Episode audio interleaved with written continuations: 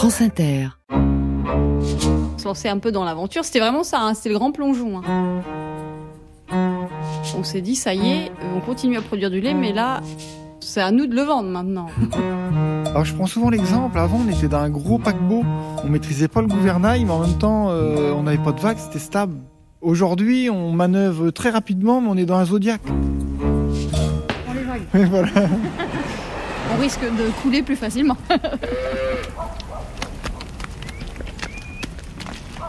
Là les chemins commencent à être boueux, mais lorsque les chemins sont plus secs, souvent on va ramasser les, les- les- on va chercher les vaches laitières. Alors on est suivi par les chiens, les chats. Alors, on a deux chiens, cinq chats, plein de poulets, des pintades et les vaches laitières. On a du monde à s'occuper. Ah bon, on va passer par là. Ah oui, alors là, ça, c'est les vaches qui attendent toutes, en fait. Elles connaissent l'heure de la traite. À 6h le matin, on va chercher les, va- les vaches et puis euh, le soir aussi. quoi. La traite matin et soir, tous les jours, même le dimanche. Elles sont massées contre le fil, la sortie du- de la prairie. C'est beau, hein, ici. C'est très bocagé. C'est des petites parcelles, quoi. Oui, oui, il y a des petites parcelles. Là, il y a une petite rivière euh, qui passe. Puis il y a la forêt, juste derrière. Ah c'est la forêt de Bellam. Oui, c'est la forêt de Belém. Elle est très réputée pour ses champignons.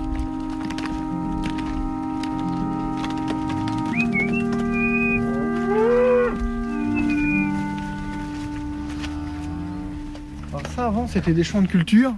On a réimplanté en herbe. La première chose que moi j'ai faite en arrivant, c'est de supprimer la culture du colza. Ça me convenait pas. C'est une culture, il faut être très disponible. Il y a beaucoup d'interventions à faire. Et j'ai essayé de simplifier et puis de faire le maximum d'herbe parce que c'est ce que je préférais faire, tout simplement.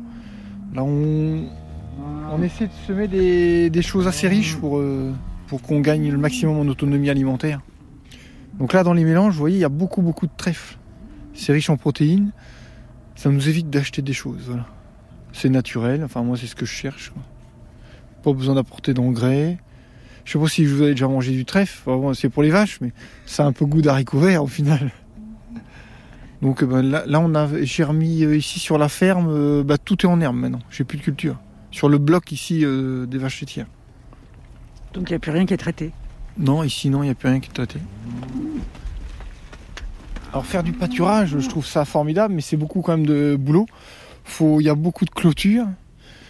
Faut amener l'eau partout, parce qu'une vache c'est très très feignant. Donc il faut tout lui amener pas trop loin, parce que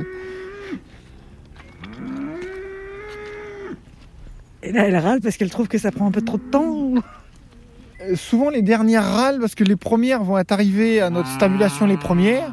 Donc vous pouvoir manger un peu de betterave à l'auge, ce qui raffole les premières. Alors les autres se disent euh, on n'est pas contente. Donc euh, elles râlent. Allez, allez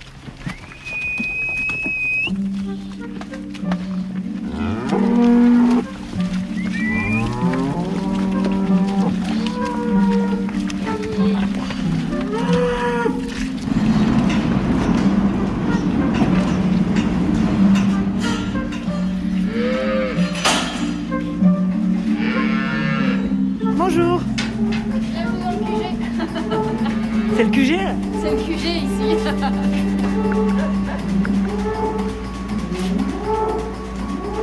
C'est la salle de traite. Voilà. C'est là où on traite notre lait en fait. Où on passe le plus de temps euh, dans la journée. Combien de temps? Et ben euh, facilement 4 heures, euh, 4 heures et demie par jour. La traite j'aime bien. En fait c'est le moment de la journée où on voit, euh, on voit nos animaux. Ça y est, Issa. La vache de la brique. Elle est toujours dans les premières.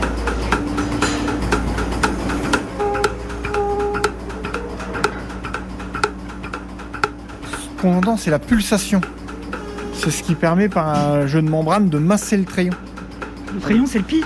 Le pis, oui. Ouais, c'est ça. Et du coup, ça masse le pis de la vache et Ça traite. ça traite. Dirait les battements d'un cœur, en fait. Ouais. Allez, on y va. Hop, ça, ça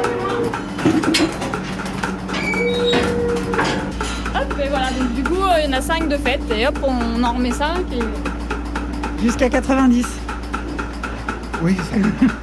J'ai 40 ans et ça me fascine toujours. La vache, elle mange de l'herbe. Le soir, on arrive, ça se transforme en lait. C'est quand même formidable. Incroyable. Mais ça, vous produisez de la même manière maintenant vous êtes indépendant qu'avant Oh oui, quasiment. Avant, notre lait était mélangé par contre. Ça aussi, avec euh, ma femme, on en discutait souvent. On se dit, on, fait quand même un lait euh, de qualité, à l'herbe, euh, les animaux dehors, etc. Et il est- il n'est pas valorisé. Si vous voulez, la tournée de collecte, ils, vont dans un secteur, ils collectent un certain nombre d'élevages pour remplir le camion à sa charge. Et après, ils rentrent à l'usine. Ils passent d'un système euh, intensif aux voisins à l'herbe, euh, ça part dans la même citerne. Et maintenant, il est plus mélangé, votre lait. Ah bah non, non c'est que le nôtre. Avec mes deux voisins qui font la même chose euh, que moi. Il y a le chien qui est en train de boire le lait. Ouais, bah c'est le lait pour les veaux, ça. Oui, c'est pour les veaux. Pendant son petit déjeuner, euh, matin et soir.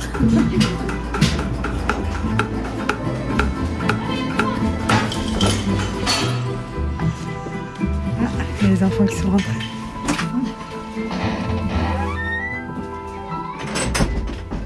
Vous voulez vous mettre auprès de la cheminée ou pas Ah bah ouais, bonne métier, ouais.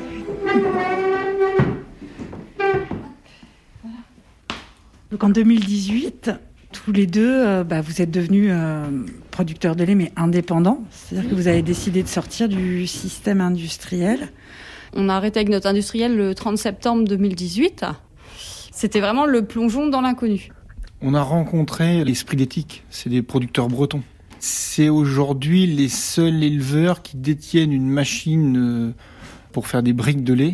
Ils ont bien voulu m'aider, conditionner le lait, parce que c'était un investissement trop important pour nous. Enfin, la machine plus le bâtiment, c'est peut-être une dizaine de millions d'euros. C'est ingérable. Pour nous, c'est une autre dimension. Quoi.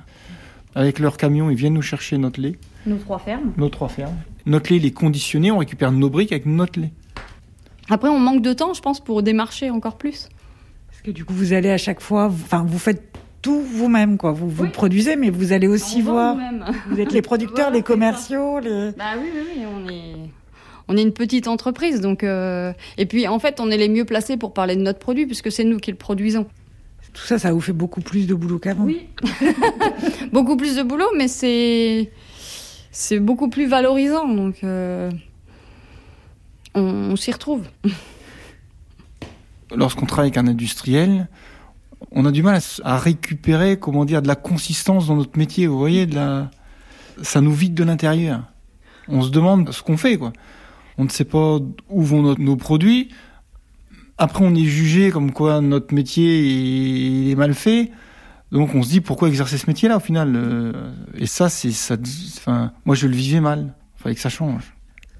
On veut recréer le lien avec le consommateur parce que la brique, elle a une histoire. Le lait qui est dedans, il est produit d'une certaine manière. Il euh, sert à préserver les paysages. Dedans, c'est le bien-être de nos animaux. Enfin, il, a une valeur sociale parce que bah, il maintient nos, nos exploitations. Il y a tout ça. Enfin, c'est toute une histoire. Quand ils achètent une brique de lait, c'est pas juste du lait qu'ils vont faire chauffer. En même temps, ils font partie de notre histoire. C'est que c'est ensemble, on le crée et on recrée le lien qui a été perdu parce que les gens euh, maintenant s'interrogent et ça c'est bien.